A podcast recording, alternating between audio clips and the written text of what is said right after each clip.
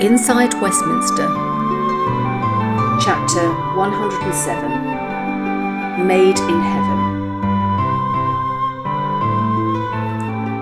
Such a pity that Princess Pushy wore that brooch on that day, Sir Ivor observed. Well, it's there for everyone to see. Just enter Princess Pushy in your search engine and up it pops, said Prince Hubert. Are there any other known instances of that ghastly racism that will be accused of if the pair do decide to go for a warts and all interview? Well, if he does that, I don't see how I can ever welcome him in my family again, said Princess Hubert with obvious emotion in his voice. Calm down, calm down, advised the Queen. It's not a constitutional crisis yet. Anyway, racing's on at six, so can we start wrapping up, please? I'll get the minutes to you first thing, ma'am, said Sir Ivor. Copies will be on your desks by midday, he added, looking at Nifty Cadvar and Mitchell Marks, who'd been invited to sit in on the meeting. Meanwhile, Potty was on a mission to Belfast to see in the new MPs into Stormont.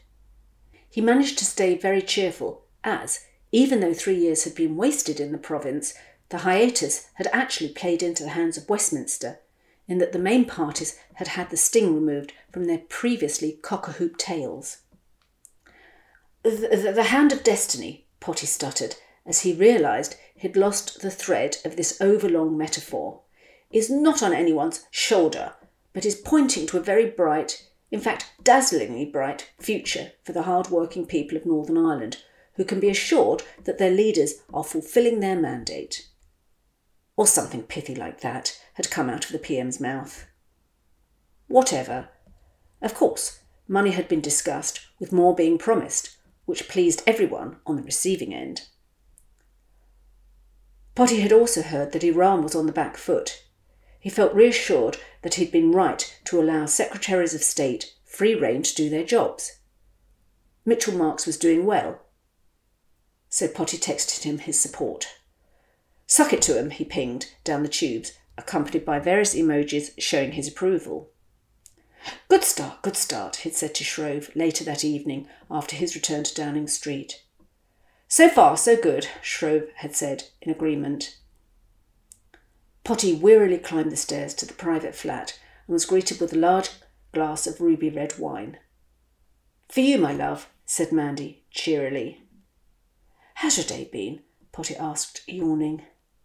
Oh, okay. Nothing special's happened, just the usual, Mandy replied, surprised at the fact that she didn't mind being out of the limelight and that she hadn't got a diary rammed with dates, work, or romance. She was happy for the first time in her life, she realised, and thought that she really must phone her parents to thank them for having Doc sat whilst she and Potty had been in the Caribbean, but that could wait until tomorrow. Do you fancy a quickie before supper? she asked soothingly. Do you know what? I'd really just like to chill for a second or two. Can't tell you how knackered I am. Don't worry, my bear. Later will do, fawned Mandy. And so, later that evening, they dreamily made love and fell asleep, contented that they may well have been made for each other.